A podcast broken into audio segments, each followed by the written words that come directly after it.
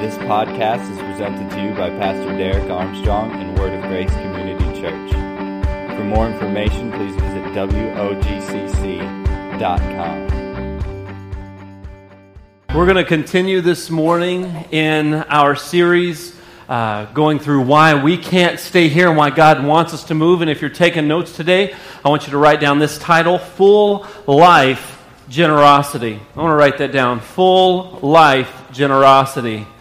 Because I think that when it comes to us growing as believers, we oftentimes only look at a portion of something and we may miss the bigger picture. I believe that God wants us to live full life generosity. He wants us to move from a place where we may naturally be driven by our own selfish ambition, and He wants us to move to a place where generosity impacts every area of our lives. And we're going to talk a little bit about how to do that and what God's definition of generosity is altogether. I think we could all agree that human nature is driven by self, that human nature is naturally driven by what I want. And that's because a lot of times what we don't recognize is that our heart has a lot to do with what comes out of our lives.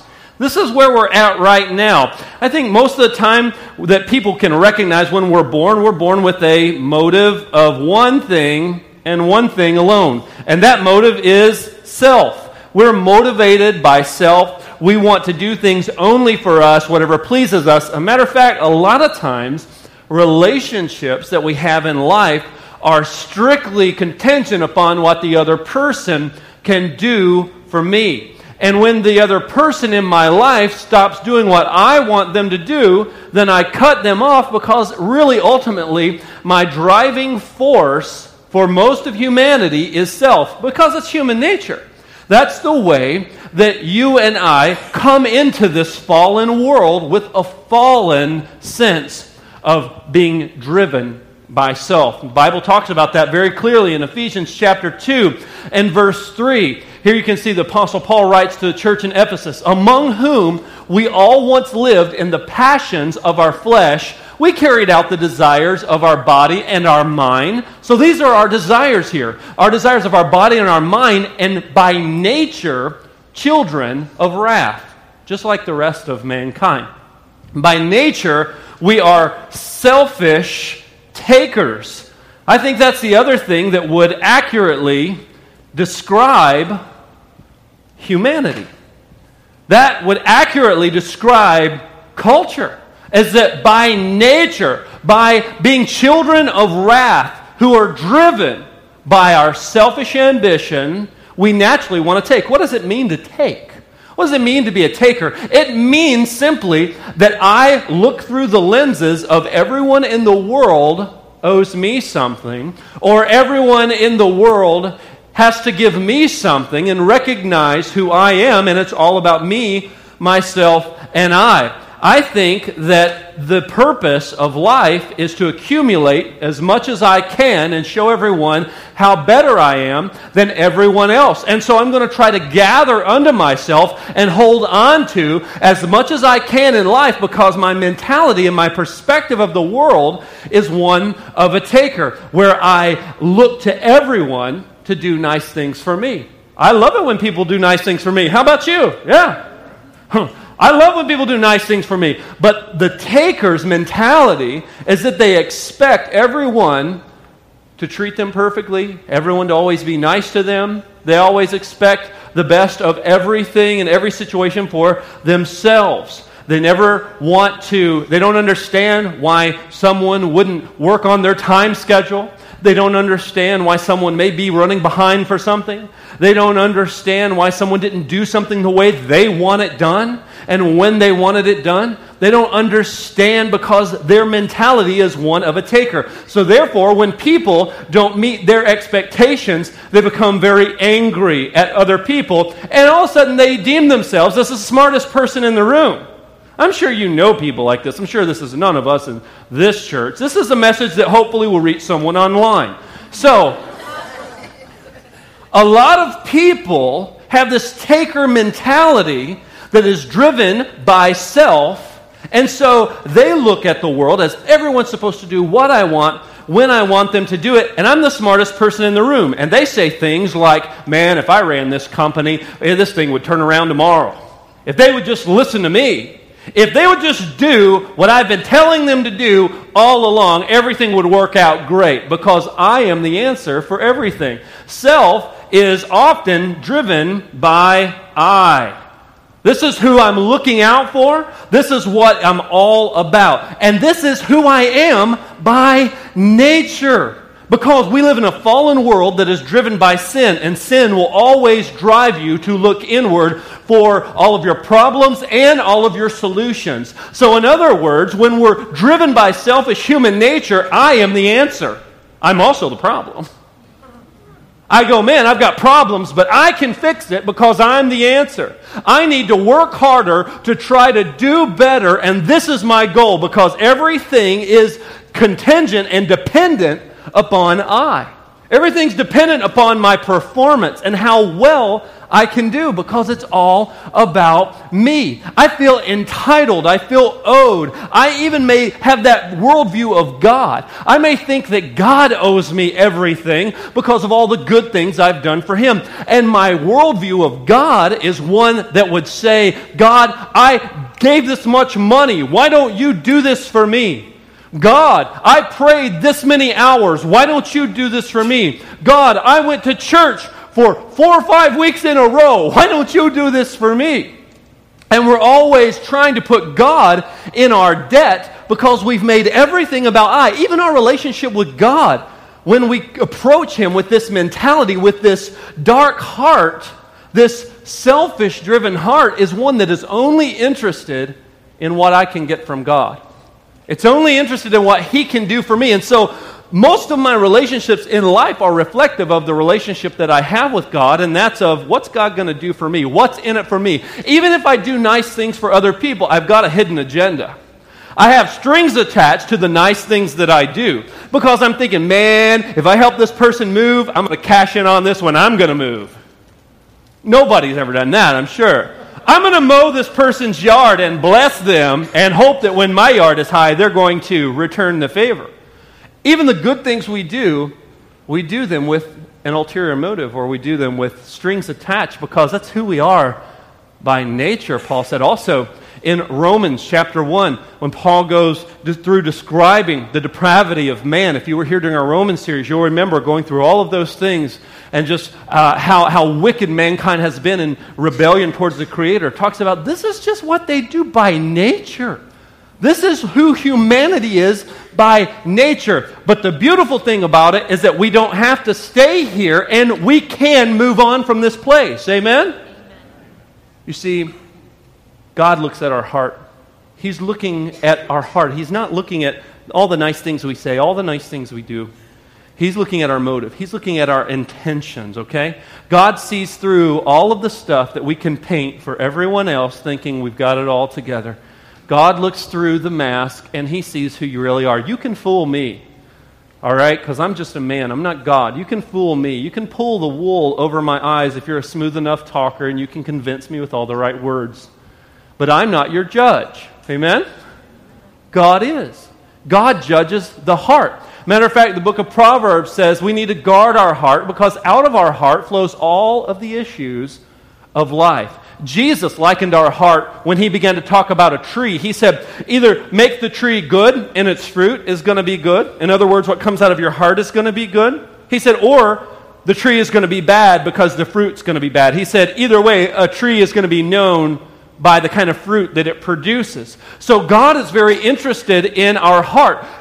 You and I, a lot of times, will try to deal with the effects and the aftermath of being a taker and being selfish by trying to somehow manipulate our behaviors or control our behaviors because we want certain results in our lives. And we start with all of our laundry list of all of the things we don't like about ourselves and all of our weaknesses and our behaviors, and we never address the heart issue. Folks, you can try to hold up good behavior in front of people for a while, but unless you change the heart, you're going to revert back to the same old stuff over and over again, and you're going to drive yourself nuts.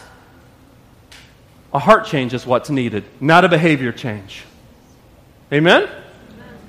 You can try to change from the outside in, but if you allow the heart to be changed, then there's going to be fruit come out of that in your life. The Bible calls them the fruits of the Spirit.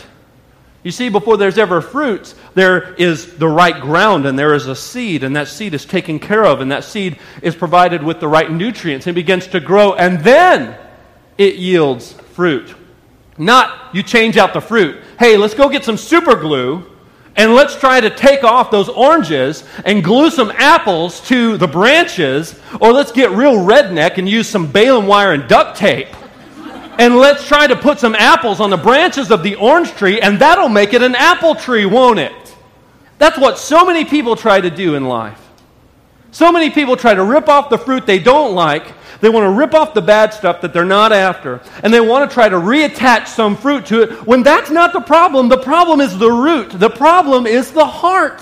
Because this has been the problem because of our fallen, sinful nature that is naturally rebellious towards God, that naturally does not want to submit to authority, that naturally wants to avoid authority at whatever cost and play by its own rules and do its own thing.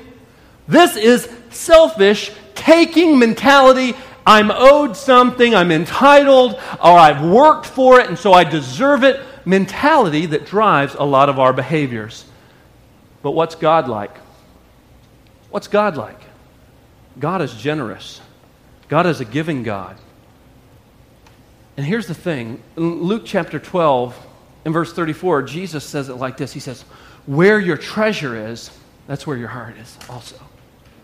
Where your treasure is, where your heart is also. And if God's after my heart, and God is generous and God is giving, then He's looking at my heart and He's wanting my heart to be reoriented. He's wanting it to be shifted or changed to reflect more of who He is, not that natural human nature. Let me ask you this question. This is a great diagnostic tool for you. And somebody asked me this just this past week, and I've been thinking about it over and over again. They asked me, they said, What do you have to have in life in order to be okay? What do you have to have? I, I, mean, I mean, don't give me a Sunday school answer, all right? And don't blow me off and go, next, I answered that question, Jesus. No, think about it. For you to lay your head on your pillow at night and for you to feel at peace and feel that all is well in your world. You're not laying in bed thinking about the money, the bills, that confrontation you have to have, that wayward child. You're not thinking about uh, the, the problems you're having in your marriage. You're not thinking about any of that stuff. You lay down and you go, Life is good. All is well. What do you, what's the answer to that question for you? Think about it. What do you have to have to lay down on your pillow at night and think, I'm okay? Everything's okay. The world's okay. The answer to that question is what your treasure is. Some people think, man, I, I, need, uh, I need more money. If I had more money, oh man, then I would be okay. If I had a better job, then I'd be okay. If I had a different spouse, then I'd be okay. If I had different children, then I'd be okay. If I lived in a different town, I'd be okay. If, if I lived somewhere that was always sunny with a high of 75, then I'd be okay. If, if, if I had this kind of house, I would be okay. Whatever the answer is to that question, what do you have to have in order to be okay? That's a great indicator, a great way to discover what your treasure is. And Jesus said, where your treasure is, that's where your heart is. I think oftentimes, if we wash away the Sunday school answers, most of us would say things like, Man, I wish I had more money, then I would be able to rest better at night. Man, if I had a different house. Man, if I had a better marriage. If I had a better this, a better that, a more improved, a 2.0 this. If I had the new iPhone or the Apple Watch, then I could sleep at night. Until I have that, I'm incomplete. You complete me. And we think that if we have those things, that we'll be okay. And Jesus said, Where your treasures, that's where your heart is. And most of us it would be something that we would expect someone else to do for us or something that is driven by selfish motives. Now, what does God look like? God's heart is one that is focused on God. It is one that is for His glory and it is one that is the heart of a giver. He's a very generous God. Wouldn't you agree? You see, He's so generous that He gave His only Son for us, and if we truly realize the weight of our need for His Son, then it would increase the weight and the reality of our need for Him and just how good the gospel is and how good He truly is. You see, a giver looks to do nice things for others with no strings attached. I'm not going to hold you to any type of bargaining agreement that's going to benefit me. I'm in this just to see you benefited or to see you blessed or to show you the love of God, not because I have an ulterior motive. And God has called us to be full life givers, full life generous people, not just financially. When we hear generous or giving in church, everybody freaks out and starts, you know, checking out because they think, oh no, the pastor's going to talk about money. I'm not even talking about money. I'm talking about your heart being positioned in a way where every aspect of your life begins to reflect the generous heart that is in God. Because the more we know Him and the more we know who He is, then the more our character is going to be in tune with who He is, and we're going to reflect His glory here in the earth. The beautiful thing about this is that even though we may be here and God wants us to be here, we don't have to stay there. Amen? So, how do we get from here to here? How do we do that? I mean, is it, is it 10 steps? Is it 15 steps? How, how many steps is it? Tell me what to do. Well, here's the thing I'm about to tell you how our heart is going to be reoriented from a taker to a giver. Are you ready for this? Ready for your minds to be blown? how we move from here to here, how we grow upwards, is this right here.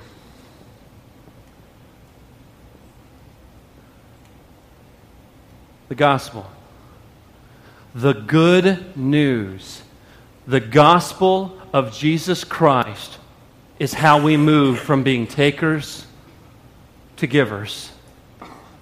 Turn in your Bible to Acts chapter 20.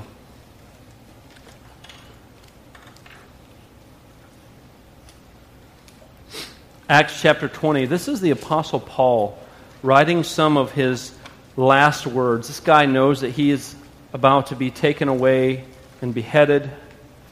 And he's sharing some of his final thoughts with the church. And Luke records these in the book of Acts as Paul is sharing some words of urgency here. Paul says this, Acts 20 and verse 32. He says, So now, brethren, I commend you to God and to the word of his grace, which is able to build you up and to give you an inheritance among all those who are sanctified. I've coveted no one's silver or gold or apparel. Yes, you yourselves know that these hands have provided for my necessities and for those who are with me.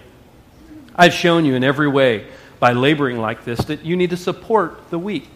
And remember the words of the Lord Jesus when he said, It is more blessed to give than it is to receive. What did he say here? Let's, let, let, let's look at this, at this scripture here.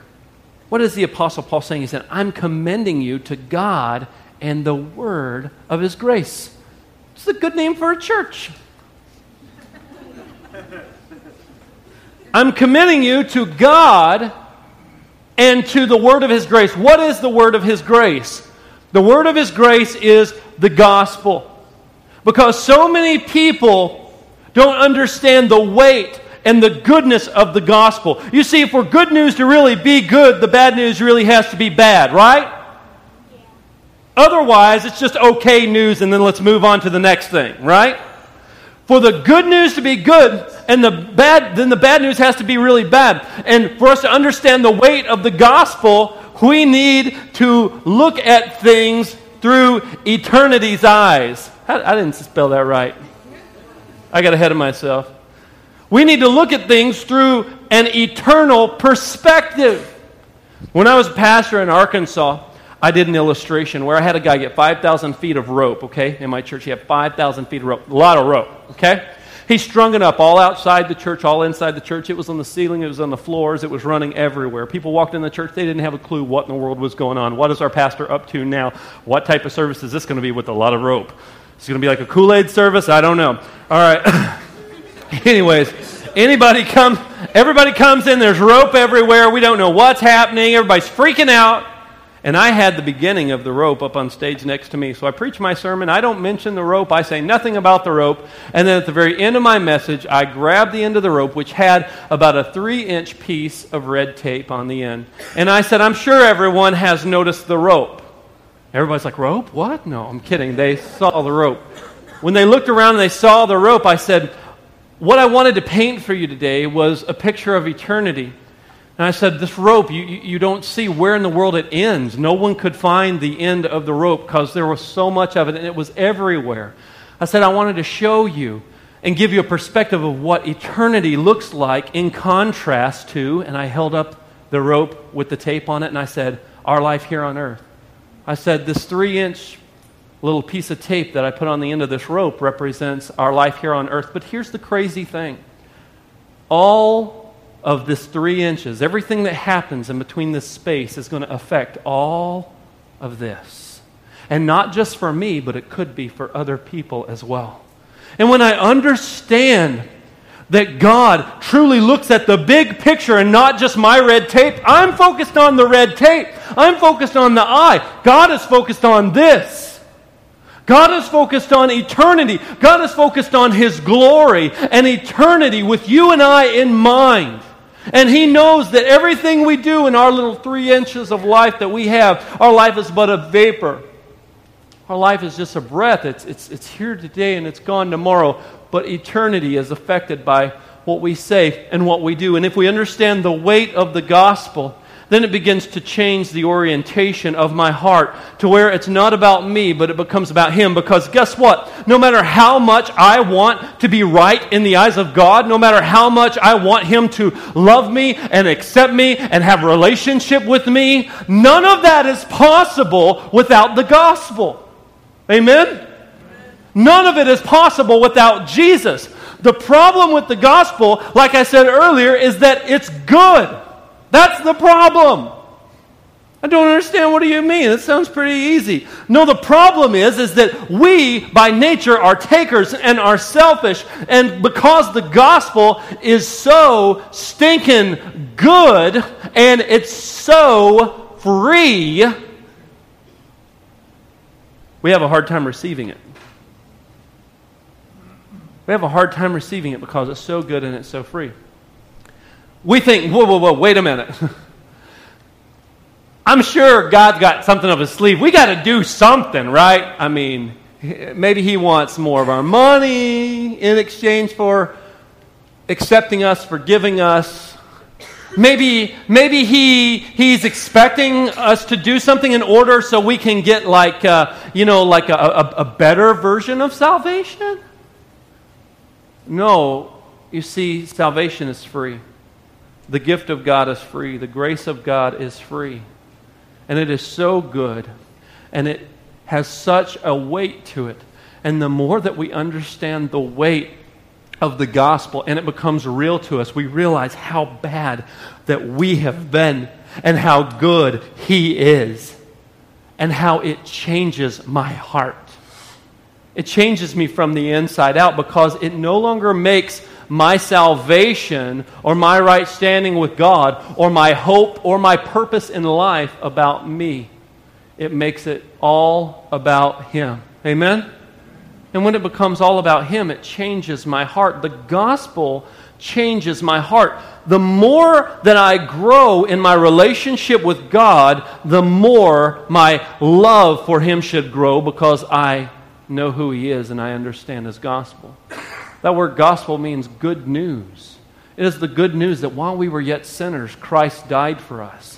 Not when you were perfect, not when you got it all together. While we were yet sinners, Christ died for us. And the gospel is what changes our nature. The gospel is what changes our heart because we realize, man, I am a selfish taker and I can't change that in and of myself. But God can. God can change my heart. The Bible says in the book of Ezekiel that He'll take out our stony, hard heart and put in us a heart that is soft, a heart of flesh, is what He'll put in our chest. And that heart is one that is going to be a giver, and guess what else it's going to be? It's going to be selfless. Because this is the nature of God. This is who He is. This is the nature of man. This is who we've been. But we don't have to stay here. We can move from selfish takers to selfless givers who are reflecting the goodness of God because we grow in our understanding of the gospel, because we have eternity in mind. I'm not thinking about myself as much as I'm looking to the prize. I'm looking to eternity. And not only what I get out of eternity, but how many people can I bring along with me and rescue along the way? Because God's a giver and He's selfless. He died, He sent His Son to die for who? The whole world. Not many more people you can die for. The whole world kind of means the whole world. That's Huge. And when we understand the gravity of that, it changes my heart. Why does it change my heart? Let's look at the scripture again in Acts chapter 20. He said in verse 32, he said that I commend you to God and the word of his grace. He said, I'm committing you to the gospel because the word of his grace is the gospel, because he knows it's going to build you up. He knows it's going to strengthen you. The longer I am a Christian, the more I'm on this journey, the sweeter the gospel should get to me. The sad thing is, is that people bottleneck down here somewhere. They bottleneck and they stop because they think they understand the gospel, and they probably do in a, in a very small measure. I've got, I've got the gospel. I mean, I understand. I go to church on Easter. I, I got the whole cross thing. I've even got cross jewelry and cross tattoos and cross t shirts, cross bumper stickers, and I got a Jesus fish eating a Darwin fish on the back of my car. and that's great. But that's not everything.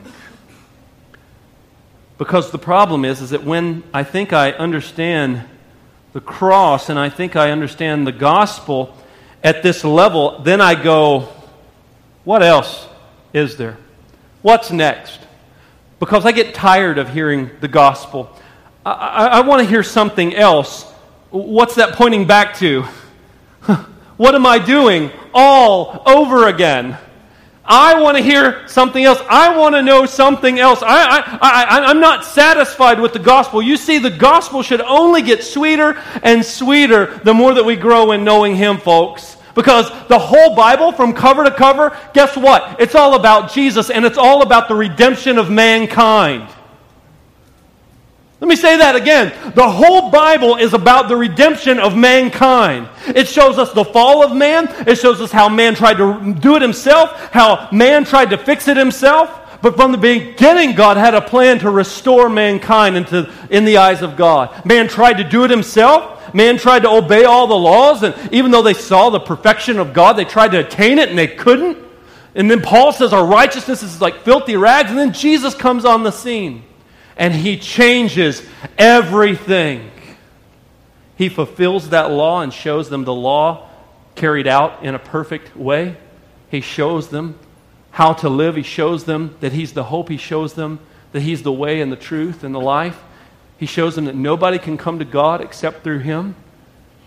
And then He says, I want you to spend the rest of your life affecting eternity, going out and making disciples who understand the gospel, who are growing in reflecting the character of God that's a giver and selfless for the sake of reaching more people for the gospel to affect eternity. Is this making sense to anybody? It's loving God. It's loving people. It's serving the world. It's living a full life generosity spirit that I carry with me. That's not just a one time event. That's not interested in what I get out of it. It's not just going, what next? I want something else. Why? If you have Jesus and everything else was taken away from you, you still have everything you need. If everything else is taken away from you, you still have everything you need if you have Jesus. That's the thing the world didn't give, and that's the thing that the world can't take away. Amen? Paul said, I coveted nobody's silver or gold. I didn't want their apparel. I wasn't interested in the latest, greatest fashion. I wasn't consumed with that. I wasn't consumed with money. He said, You yourselves know that my hands provided for the things that I needed. I worked. And then when I couldn't work, there were others with me that helped me out. I showed you in every single way by laboring with you and showing you how to live and being an example that you need to support the weak and remember the words of Jesus that it's more blessed to give than it is to receive because being a giver and being selfless and focused on the gospel affects eternity. Amen? Paul said, I'm, I don't care about this stuff. He said, You need to stay focused on the word of His grace because it's going to build you up. It's going to keep you focused on what really matters because there's so much junk here in the world that wants you to get distracted from what really matters and wants you to make a U turn to go back to I.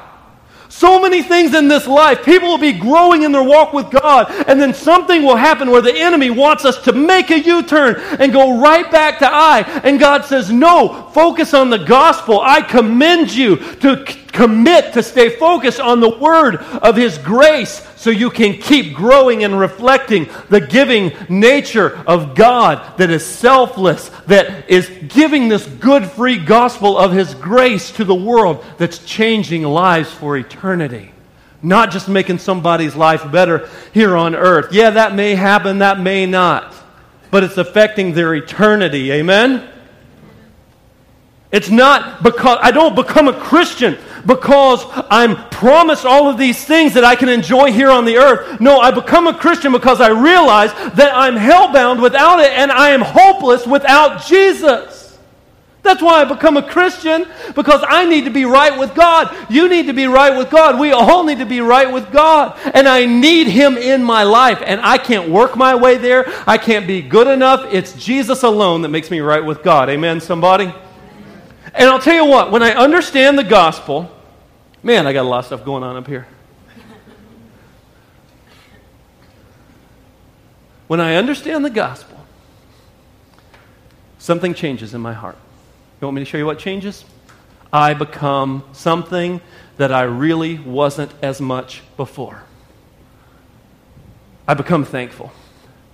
I become thankful. The more I grow in understanding what Jesus has done for me, the more real it becomes, the more thankful that I become. What's another word for thankfulness? Anybody got a good word begins with a W?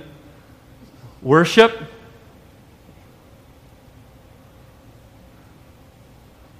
I become thankful and I worship him. That's why in Romans 12 and 1, the Apostle Paul says, I beseech you, therefore, brethren, by the mercies of God, to present your bodies a living sacrifice, holy and acceptable. This is your reasonable act of worship. I beseech you, therefore, brethren, I'm pleading with you on behalf of what? The mercies of God.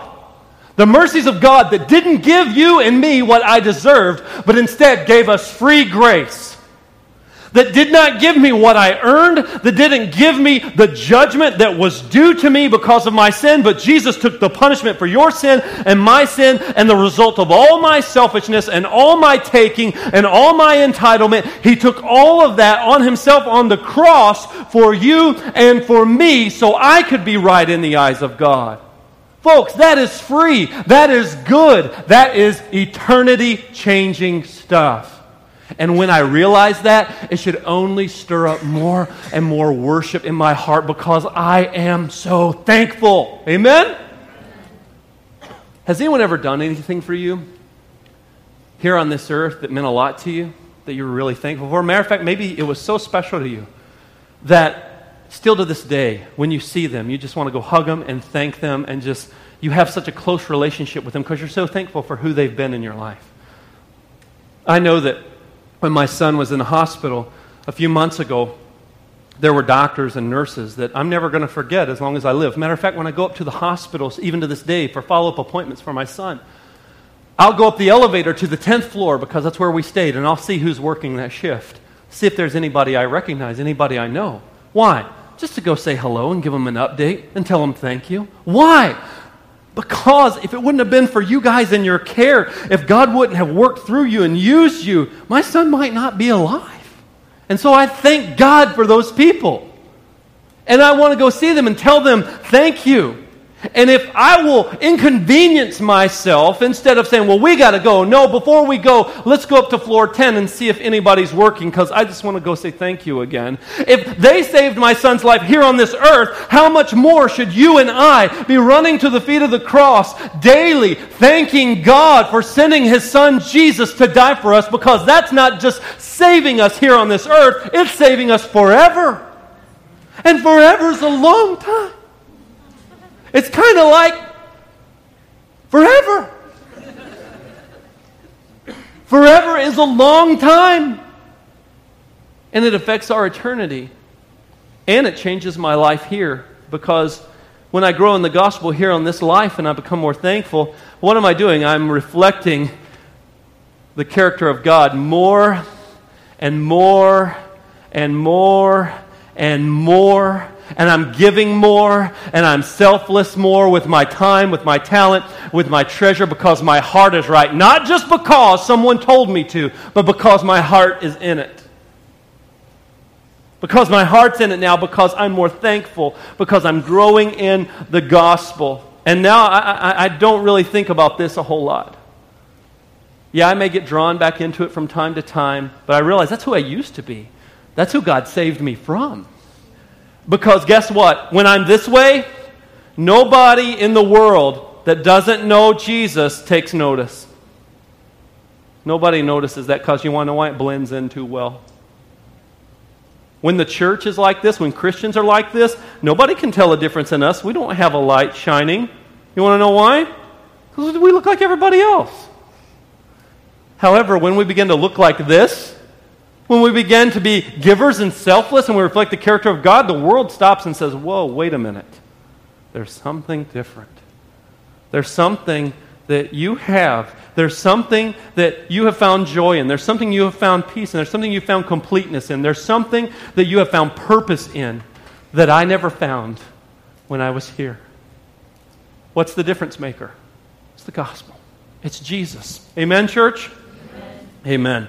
You see, when we're generous with our lives, we need to be prayerful and intentional with those things. It's not that we're just simply wanting to be generous for generous sake. No, God, how do you want me to live my life intentionally generous? And this has been a big challenge uh, for me. And I'm just going to expose my heart to you for a minute as we're, as we're wrapping up here this morning.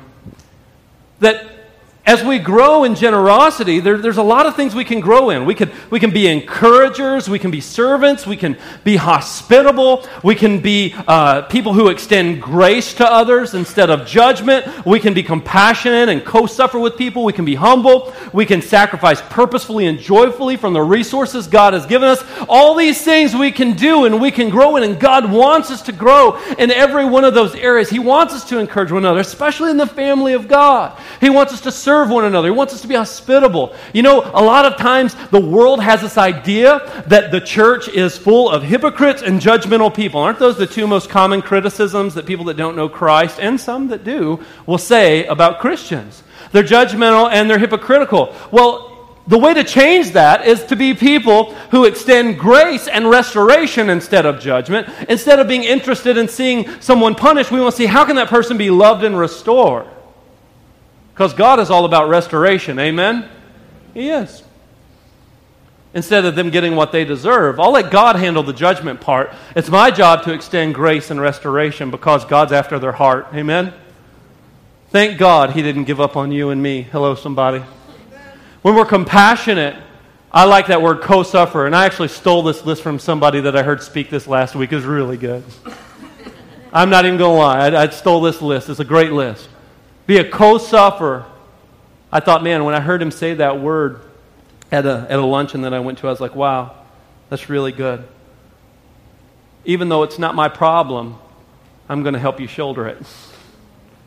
Even though it's not my job that may be at risk or my financial pressure, I'm still going to help you shoulder that burden, and I'm going to go through this with you. Isn't that very godlike that He walks with us through the valley of the shadow of death? Amen? That He's called us to do the same with one another, and that we do it humbly, not to make a name for ourselves, but the, Jesus said the kingdom of God works like this the last are going to be first. we also see in the Bible where it says we need to humble ourselves under the mighty hand of God. And then to sacrifice purposefully and intentionally, doing it on purpose. Like, I meant to do that. I prayed about it.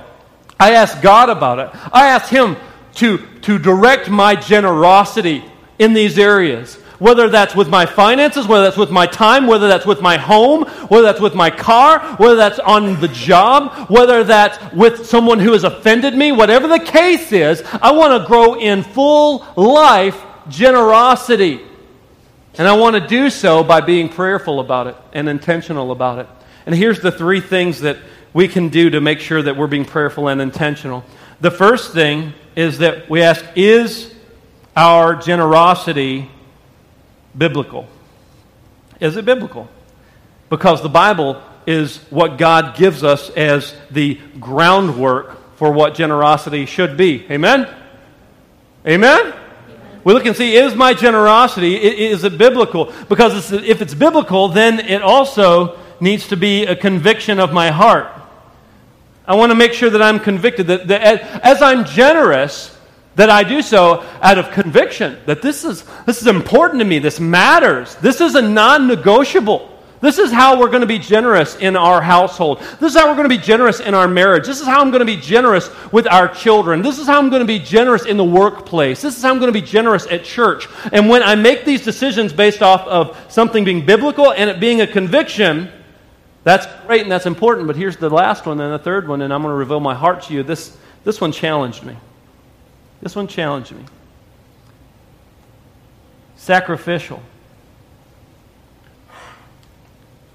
And I'll tell you why it challenged me. It challenged me because I think we can get biblical down. We get that. I can be generous biblically.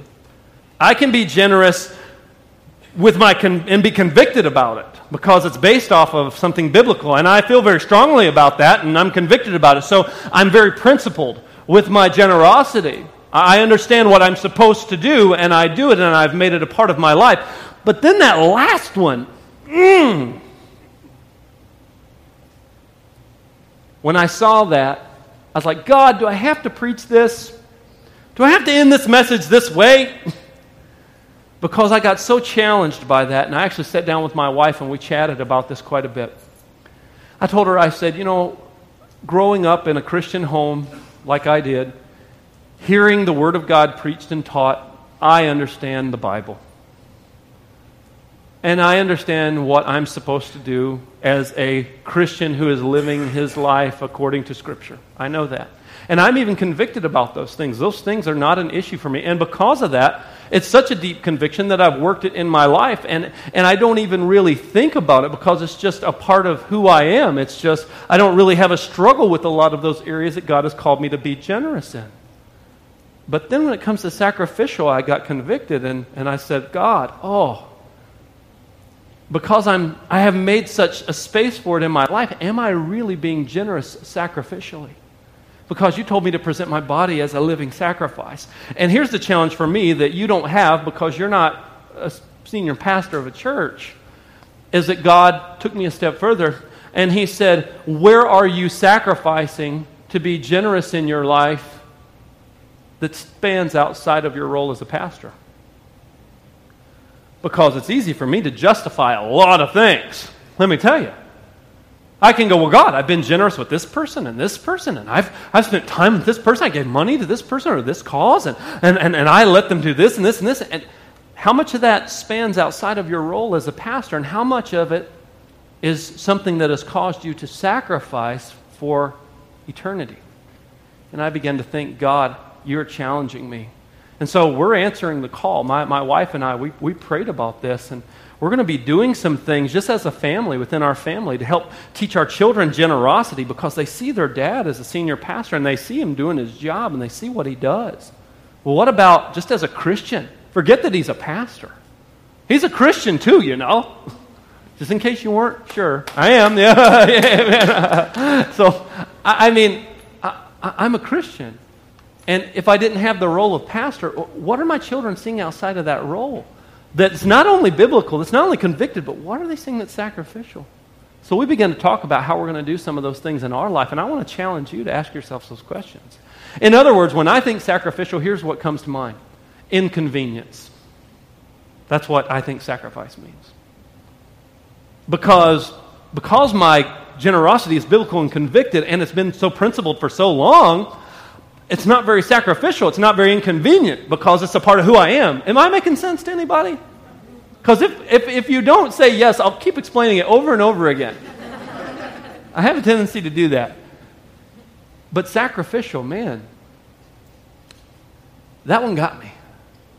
What am I being inconvenienced for? And I don't mean like measly inconveniences like, yeah, I give this much money to this cause or to this thing at church or whatever, and I can't go, you know, buy that, you know, new T-shirt I was wanting. Or I'm not talking. I mean, what sacrifices am I making? Not just those. Not, not just what conveniences am I withholding from myself to be generous. No, what am I sacrificing? Wow. I, I want to be a sacrificial giver because I believe that that's part of who Jesus was. Jesus' generosity was biblical it was convinced, I mean, convicted, and it was sacrificial. Amen? He said, I did not come to this planet to be served, but I came to serve and give my life as a ransom for many.